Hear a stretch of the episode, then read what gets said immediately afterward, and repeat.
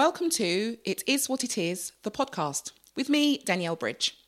On our show, we catch up with guests to talk about all sorts of things, including our job, mental health, relationships, and basically everything that we humans experience as we navigate through life.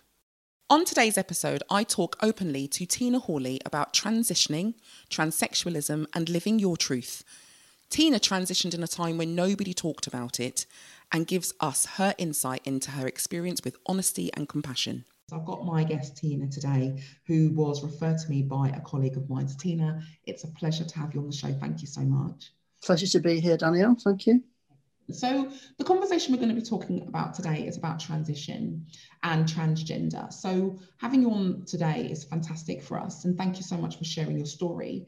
Um, and I know that there will be a lot of people out there listening today that want to have these conversations or want to find out a little bit more, might be scared about broaching this subject, might be worried about what to say, what not to say, etc., um, in terms of the new kind of acceptability that we have around the subject matter. So, first things first, just tell me a little bit about you and a bit about your life and kind of what brings you on, on my show today. Okay, um, I'm 50 years old. Um, I grew up in the northwest of England. Um, very traditional family um, mother, father, one brother, and a dog. Um, and it was an, a, probably a very sheltered childhood, really. I didn't um, have, you know, I didn't have any exposure, I suppose, to anything other than the sort of 2.4 children, Sunday lunch, you know, traditional two parents and two children model, really. So mm-hmm. it, it's, you know, I'm jumping ahead here, but uh, sometimes you, you, you hear people say, oh, people are only trans because they've been influenced at a young age. And, and mm. I can mm. honestly say that definitely wasn't the case. And all of my sense of being trans came from within with absolutely zero external input. Mm. And when my parents first found out when I was 15, they were utterly horrified. They didn't know, they just didn't know what it meant, what to do. I don't think they'd even heard the words transsexual and trans, and they, they just didn't know what it meant. Um, so, I mean, I've, I've, very quickly fast forwarded to being a teenager here. When it, when I hit puberty, it's when I found, I just found I didn't fit in. It wasn't that I did. There's, there's so much. It's very difficult, really, to know where to start because there is so much going on around it and how people these days are diagnosed as transgender. And I've heard stories that it depends on what toys you play with as a kid. And, you know, when I was a kid, I liked football, I liked playing with Lego, I liked building things, um, I liked playing with my toy cars. I had absolutely no female, you know, stereotypically female hobbies. Mm. But I had a sense of what one thing I didn't get was the sense of robustness, boisterousness, aggression that went around that, that all of my male friends seemed to have in them. And I, I was a very peaceful, I just wanted everyone to be nice to each other. Mm. And in that respect, I didn't fit in with other boys. And as I went through puberty, I felt as though, you know, I, my body was not doing what I wanted it to do because that, by that stage, I had a sense of feeling um, how I wanted to look. And no, I, I, knew it wasn't going to be like that but it still i found it really hard because the way i was developing was just not the way i felt inside i don't really know how how else to describe it i suppose it's just an, an overwhelming sense throughout my life that i'd have been happier if i'd been born female mm. you know mm. an overwhelming sense of having been born the wrong sex mm. um, it's fascinating you mentioned there, Tina, about the fact that you know you didn't kind of play with any stereotypical fem- female toys. You were, you know, play football. You'd, but then if we flip that, you know, my daughter plays football. She's she's plays yeah. in, she's into Lego. So this kind of box or these gender stereotypical things that we are supposed to be able to fit into, and when we don't fit them, then that self confusion comes, and also society finds that quite confusing. Mm. Already have in your mind that you're supposed to fit into this box, right? True, and it, but it worries me that I think that from what I understand, is that when when children today are being assessed for whether they are trans, that their hobbies are, are looked at, and I think well, it shouldn't be like that. It shouldn't, you know, because girls like football, boys like dolls and dressing up. It doesn't mean they're trans, and it worries me that people are being pushed too quickly down the trans route when actually they're just they've just got different hobbies and interests, you know. Yeah. And um, maybe. So sorry. And curious, perhaps. Curious, absolutely. I mean, I'm, I'm all for letting kids experiment with all sorts of different things and um, you know find find their own way. But for me, it was it wasn't really a sense of gender identity. I, I, I wouldn't say I even felt like I was a little girl. Mm. I, I I use an old school term here that is quite, it's not really, you're not supposed to say this anymore, but I, transsexual is how I identify myself because it was all about my body. Mm. Um, it was all about the sense that while ever I had the body I was born with, I was never going to achieve fulfillment in relationships, in life, in, in, in such like. And that's that was my route into being trans. And, and now I see there are so many different things that come under the trans umbrella. I'm just one small part of that. I suppose you could say one extreme part of that, because I am what I suppose traditionally would have been referred to as transsexual. You know that that word has kind of become obsolete these days because it's all about being transgender and inclusivity and anyone that doesn't fit that sort of the, the, the, the gender expectation is under the trans um, umbrella. Um, so you're only going to get one sort of small sliver of the experience from me here. Absolutely. Um, so i once i'd been through puberty i, I left home. I, I moved to london partly to pursue my career, but also partly because I felt a place like London was much better for me than a small village in the northwest of England, where, you know, I, I thought I'd never be able to return because I didn't think there'd be anything there for me. Um, and it was a real eye opener going to London. And eventually I got referred to a gender clinic at the age of 26. Um, but back in those days, it was treated as a, as a psychiatric disorder, as a mental health mm. issue. So my, my first my first appointment was on the psychiatric ward of the Royal Free Hospital in London, and it was it, it, it was scary. You know, I was 26. I was forging a career as an accountant. Um, I didn't feel mentally ill. I just felt as though I wanted a sex change operation so I could be happier. you know, and, and I was on this psychiatric ward and I, I felt I had this meeting, and by, by the time I got in to see the actual the psychiatrist, I was petrified. Mm. I thought, my God, what does this mean? Am I going to be sectioned? Am I going to be treated as a mental health patient? So I deliberately sabotaged the meeting and said all the things that would make the doctor give a diagnosis that I wasn't trans. and I left heaving a huge sigh of relief, thinking, God, I've avoided, I've avoided uh, something there that I didn't want to go down. But of course, it never goes away. You know, I, I, I do believe if you are trans, you are trans. There's nothing you can do to stop it you can't you know, talk therapy, conversion therapy, whatever. I know because I tried every trick under the sun to try and get the transness out of me, shall we say, and just become a regular heterosexual member of society. Um, I did all the I had girlfriends. I had I got married once, but I also tried. I had boyfriends as well. I, I experimented with men because I I wanted to explore every possibility. Why do I feel wrong? And I, someday, somehow, I'm going to meet somebody that will make me feel right and will make me feel happy with the fact that I've got this man's body. And I'll be so I, I did everything, mm. and nothing worked. Nothing worked. I always, at the end of it, just felt thoroughly wrong, thoroughly unfulfilled. Like, and eventually, I came to the conclusion that I know there's only one way. There's only one thing that's going to make me feel happy and fulfilled, and that was. Uh, I was finally 46 when I made the decision. Wow, Tina.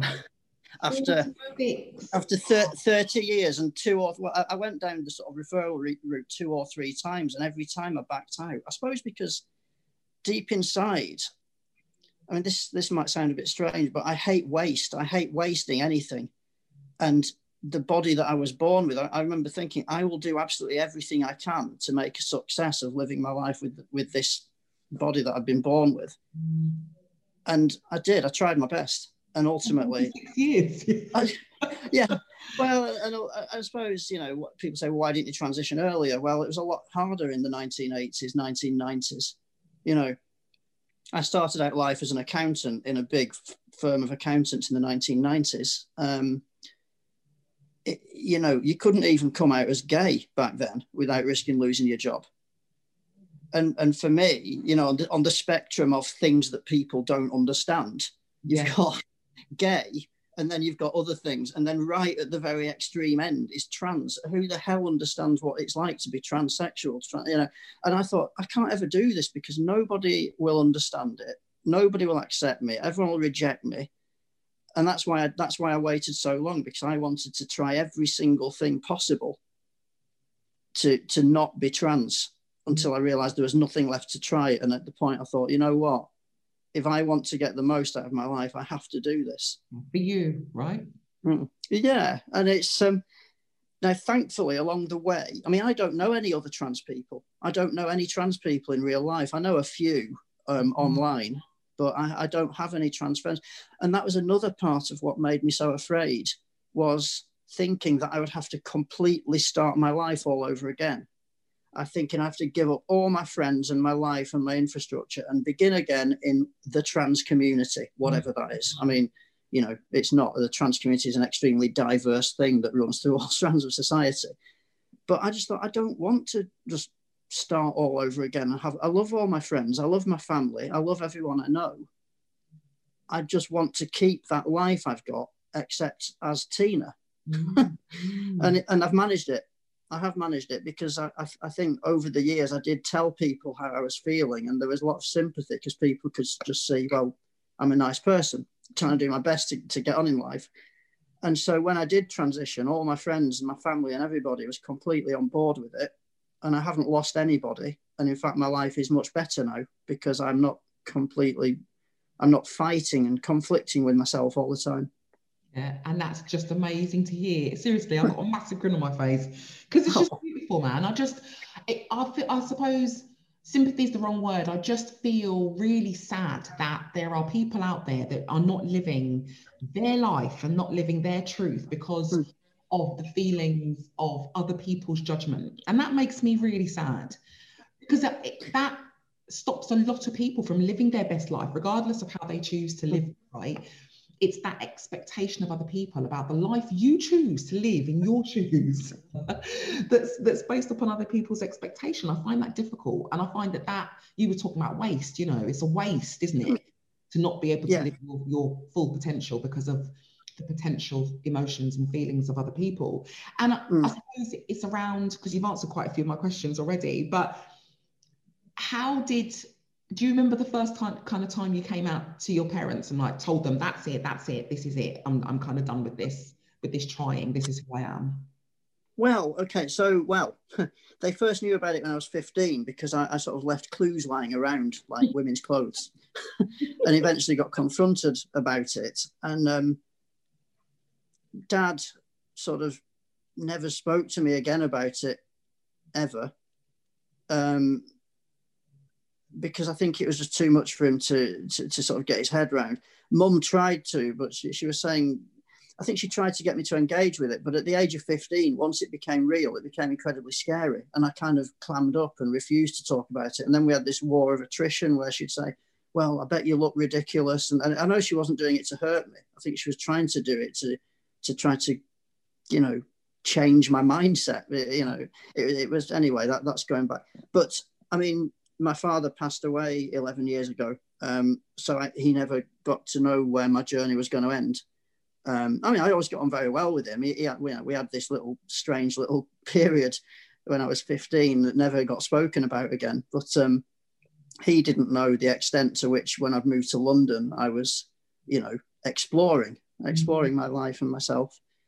Uh, Mum, by the time I did say this is it, I think she she already, I think over the years she'd realised she'd seen the, the things I'd done in my life, all the relationships that had failed, and occasionally I'd talk to her about how I felt. And I think by the time I got there, she knew she kind of knew what was coming, and she's been fine. She's been fine with it.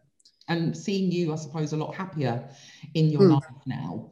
And yeah. also, I'm a parent. I have two children, and, and I am not in the least bit concerned about any journey decision that they make. You know, as long mm. as it's born from a position of doing well, you know, being well, doing your best, living your journey, you know, that's, and I think that young people today might have that as a leftover, if you like, of kind of the journey that we came up with.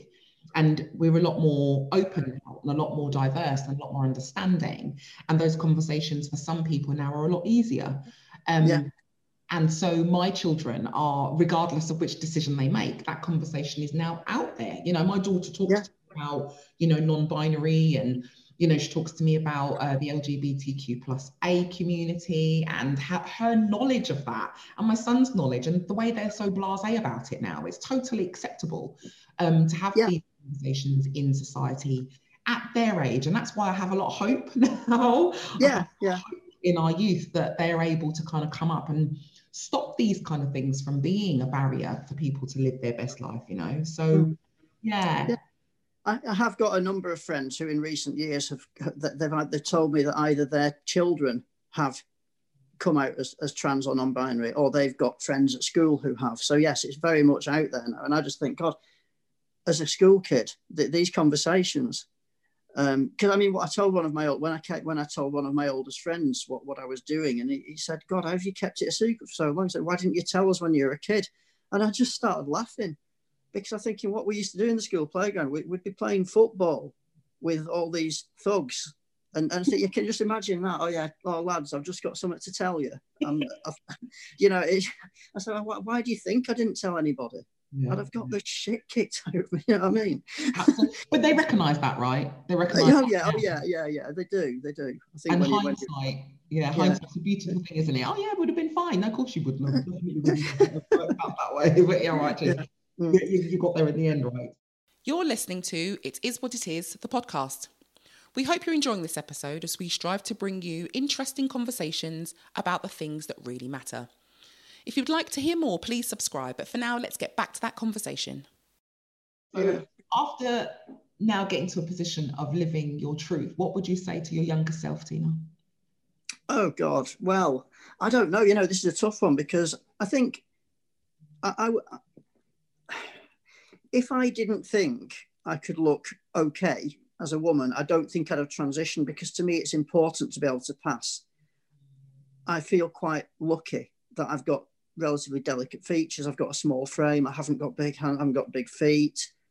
And the physiological reason behind that is I always had very low testosterone anyway, naturally, mm-hmm. which is probably possibly one of the reasons why I always felt. I don't know whether that's why I felt trans, but so I but I, I have, as I've got older, I have had to put more right. I've spent a hell of a lot of money since I transitioned on surgeries, facial surgeries, hair restoration surgeries, laser and electrolysis hair removal treatments. In fact, I've got one later today. Um, thousands and thousands, tens of thousands of quid, and a lot of pain.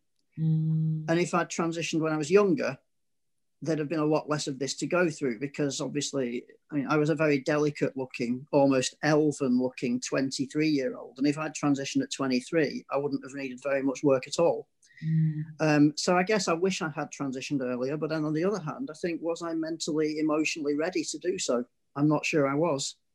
You know, you have to be very strong if you want to transition and survive and be happy because you will come across things that you don't like, especially, I mean, one of the worst things I did was discover Twitter. And there's some horrendous stuff on Twitter. Yes. Um, parents of trans kids get ripped apart on Twitter because they're referred to as child abusers. You know, children should children should not be transitioned. It's it's child abuse. You know, anyone who is affirming transitioning in any part they're getting ripped apart on it in sections of twitter and it's horrendous mm. so you do you do have to be in a mentally strong strong place with good people around you if you want to make a success of it yeah. it's very easy it would be very easy to get disheartened now i'm lucky i walk through a town centre or go to a restaurant or into a pub or down the street and nobody bats an eyelid um, but that's because I'm five foot six and I'm I, I, just blend in, and that's all I ever wanted. I don't want to make waves. I don't want any to be seen as special. I just want to be, oh, that's Tina who lives next door. You know, if it's tough, I, I think it's really tough for. I suppose I'm talking from the perspective of trans women. So for trans women whose puberty took them to being six foot three and very wide shoulders and very square jaws it must be a much more difficult journey. Um, so I suppose, what would I say? Going back to the question you asked, I know I've deviated quite oh, a long no, way. we love deviation.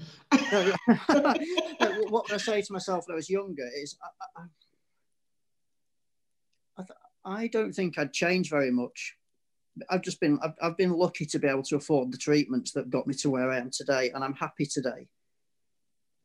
But it is tough. It's been a tough life. I've had lots and lots of heartbreak and failed relationships and other things that have gone wrong in my life as a result of trying to deny mm-hmm. the feeling of transness that I, I've just thrown money at to buy myself experiences that hid how I was feeling inside. Always the last one at the party, always the one slightly the most drunk, always the one trying to make everybody else laugh. You know, that was my coping mechanism because I didn't want to go home and confront how I felt inside when I went to bed on my own at the end of the day. Yeah. It's so I, in that respect, yes, in that respect, would I transition earlier? Yes. But thinking to how, I guess, immature I was when I wanted to, it might have been a bad move. So it's really difficult to know. It's really difficult to know if I could go back to being 23, would I? And I don't know the answer. Mm. And it's interesting because it's that question is, I suppose, you know, what would you tell your younger self now? If you were 23 and you've got the hindsight now, you know, you're Tina now, what could you tell your 23 year old Tina? You know, would it be, you've got this, you know, hold on, it'll happen when it's supposed to happen? You know? oh, I don't know. Um, uh, yes, I think that I'd probably say you'll be okay Yeah. and I said, you'll be okay. You'll make mistakes, but you'll be okay.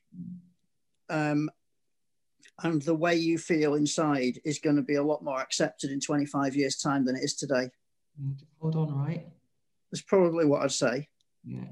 Oh, but then I'd, then I'd also say, don't get a Twitter account because that that is the capacity yeah. to really ru- ruin your day if somebody says the wrong thing. Do you know what? Twitter, seriously, we have conversations on this podcast and it comes around to, to um, social media. And I'm, I've had a few conversations around social media and I really have a love hate relationship with it. Hmm. As I think some people do, and it's not necessarily the tool, it's the user and the people that use that tool in terms of communication methods. But we, we can't deny that there are pockets of society that are they're the abusers. They're the ones that go online. They're the ones that bully people based upon absolutely no experiences of their own. And they are a very sad minority of society that I am really genuinely concerned about. You know, doing the work yeah. I do, I, I look at these people and I'm like, what's happened to you? What what's mm. going on in your life that's made you to made you feel that you can act out like that. And you know i've got a saying in our in our space that you know hurt people hurt people. Yes you know, yes i think i think right yeah. hurt people and healed people heal people right? So yeah, you know, yeah yeah. you are hurting then you put that out on someone else because it's a way of getting rid of it not doing the work not looking inwards. And then they target people. And i feel extremely sorry for them. It doesn't excuse their behavior but uh, you'll know you're brave. I don't go on Twitter at all. I, um, oh, we've got a Twitter account, you know, and I'll go on there every now and again and kind of post something, and then I'll run. I'll post and run, Tina. That's what I do: post and run. Well, I tell you, it might surprise you why I got on Twitter. I've actually made myself quite unpopular with a lot of trans people because I, I went on Twitter because I first discovered it was after I'd transitioned and I first I, I, got interested because I'm a big fan of sports. I like men's sport, I like women's sport, and when I found out about trans women entering women's sport, I got curious, thinking my innate sense, my inner sense was this this isn't right. Because I know that I'm more powerful than because I, I'm in a running club, I'm a runner. And I used to be a very average, mediocre, or below average male runner. But if I'd entered the female races, um, I would have won them or come second or third. I know it's only it's only at amateur level, you know, it's not even amateur, it's just recreational sport. Even things like park run. But I remember thinking, if I now enter this as female, I'll be placed in the top three, and somebody who would have been in the top three will now be fourth. And and and after taking hormones and stuff, yes, you lose some strength, you lose a little, you lose some um, attributes, but not all of them. You know, the, the reduction is not total. You do still retain some. So I went on Twitter to sort of assuming that the that this group of people that supported trans women in, in women's sport would be a minority. But actually, there's a massive support for it. Mm. And I, I started saying, things like, well, how how how can this be right? It just doesn't feel right, you know. To take an extreme example, if Usain Bolt transitioned, should he should he be doing the hundred meters against other women? And you know, and and but it's made me quite unpopular, and I got blocked by a lot of trans people. um, but off the but the, the, trouble is, off the back of it, I then got a lot of followers who are gender critical. Mm. And at first, I thought, oh, you know, the, these must be the reasonable people who can see both sides of a debate. But actually, there's a lot of nastiness on that side as well, yeah. and a lot of just genuinely people who hate trans people simply for being. Mm. You know, the, the things that they say are just disgusting. So I think, well, these people don't represent me either. And I'm kind of caught in a limbo of thinking, I just feel like I'm a, a moderate voice who, just because I'm trans, well, let me, how do I put this? If, if, if you're trans, there are one or two sacrifices you have to make for your happiness, as in most walks of life. You know, you, you can't have everything. And I suppose if you've been raised as a white male, you're used to getting what you want and you don't realize it. And then if suddenly someone's saying, well, you can't have that anymore, you might want to kick off about it and say, well, I want it because I've always had it. Well, tough. You know, being trans isn't a choice. If you're trans, you're trans. It's tough. Mm. I wish I hadn't been, honestly. I, I, if I could take a pill when I was a teenager to get rid of it, I would have done. But I'm happy where I am, but I do accept that there are certain things about trans rights that impinge on women's rights. And I get that. And I think there needs to be an element of, okay, we can get married. We have got protection in law, we've got protection in employment rights, we've got protections everywhere. But there are one or two things we might just have to compromise on here. Mm. And I'm happy with that. Yeah. And you know what? It's, in, it's interesting, Tina, because ultimately, conversations and opinions are absolutely fine. And if somebody has an opinion that you don't agree with, then mm. that's also fine. And as adults, we go, okay, fair enough, we'll have to agree yeah. I feel something different but we don't have that narrative on social media. If your if your opinion mm-hmm. differs from mine then i'm now going to hunt you down. I'm going to make it my life's mission to make your life miserable and put my point across. And yeah. that's where we have an issue with social media. We don't have this narrative anymore where you're allowed to have a different opinion to me. We are allowed to have different opinions and we're still allowed to get on with that. Do you know what i mean? We'll just go in fact if it gets a little bit heated we'll go do you know what? Maybe we'll stop it now because it doesn't look like we're going to agree at the moment but let's move on. What did you get up to last night? You know or mm. Along those lines. But we don't, it seems to be extremes at the moment. Everything exactly, you, you're absolutely right, and that's that's the worst thing about Twitter. You can't find common ground because someone will always have a pile on you for it. Yeah, yeah, absolutely. It, my my Twitter world and my real world couldn't be more different. In the real world, I get on with everyone I know. Yeah. And in Twitter world, I seem to piss everybody off. Yeah. There's but you know what? I think everybody will experience that because. I mean, like I said, I have conversations about social media to everybody that I speak to. And a lot of people that do not find themselves in those positions, myself included, and I will put myself in this category, mm. are the ones that keep quiet because I just do not put my opinion out there because I know that my opinion is mine and I know that I'm going to have four or 500 people that are going to, you know, like you said, pile on it in a hmm. negative mm. format. And I personally don't want to be in that space. So I just don't put myself out there for it. No, it, it, it destroys you. It, it, it, wrecks your day. You can go to bed feeling thoroughly miserable. yeah, you've, been, you've been hated on by 500 people who will never yeah. meet you and don't know who you are. And it's like, what is the yeah. point? So, so you're right. Recently, I've stopped commenting on trans issues, and it really I only tweet about ABBA now. Yeah.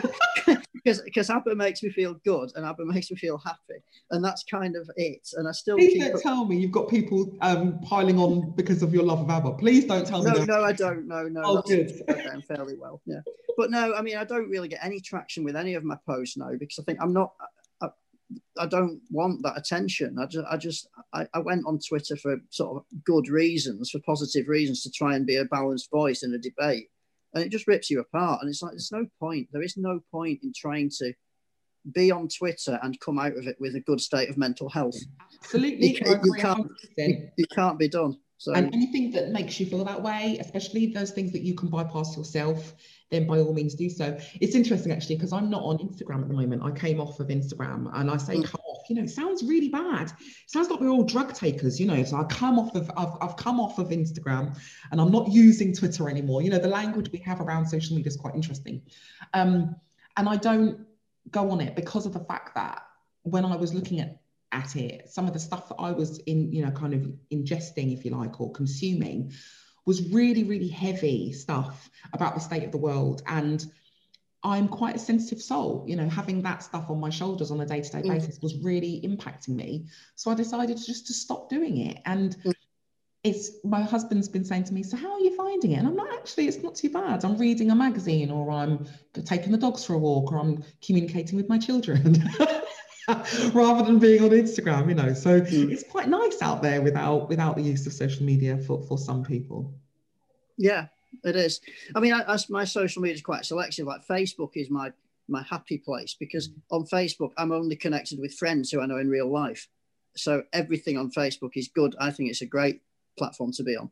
Yeah. Um, Instagram, I'm on it, but I don't really see the point of it. And and t- Twitter is like is is hell. Yeah. And um, yeah, and it, it's yeah, but fa- Facebook, I think for me, I've made it into a positive space because it's only people who I know and who I like that I'm connected to. So, mm. and there you go. You know, that is kind of the crux of it, isn't it? It's about going and using something that makes you feel happy, that makes you feel connected, that makes you feel accepted, and mm. getting your best version of your life on that social platform. Fantastic yeah. work. Thank you so much. Oh, Tina, it's been a pleasure speaking to you today. Oh, um, you too, as well. Yeah. i am really happy that you've kind of spoken to me and told me a little bit about your journey because I think it is important to have conversations with as many people as we can to kind of normalize mm. our all of our experiences, right? Because it's only mm. by getting another perspective of a life that perhaps you don't live is mm. the only way that we're going to educate ourselves and, and grow empathy. And for me, that's what I want to work on is building an empathetic society where we have interest and dialogue, but ultimately that human kindness piece around everybody's lived experience. So thank you so Absolutely. much. Absolutely. Pleasure. Thank you very much. You've been listening to the It Is What It Is podcast, presented by Daniel Bridge and produced by D Fresh Productions.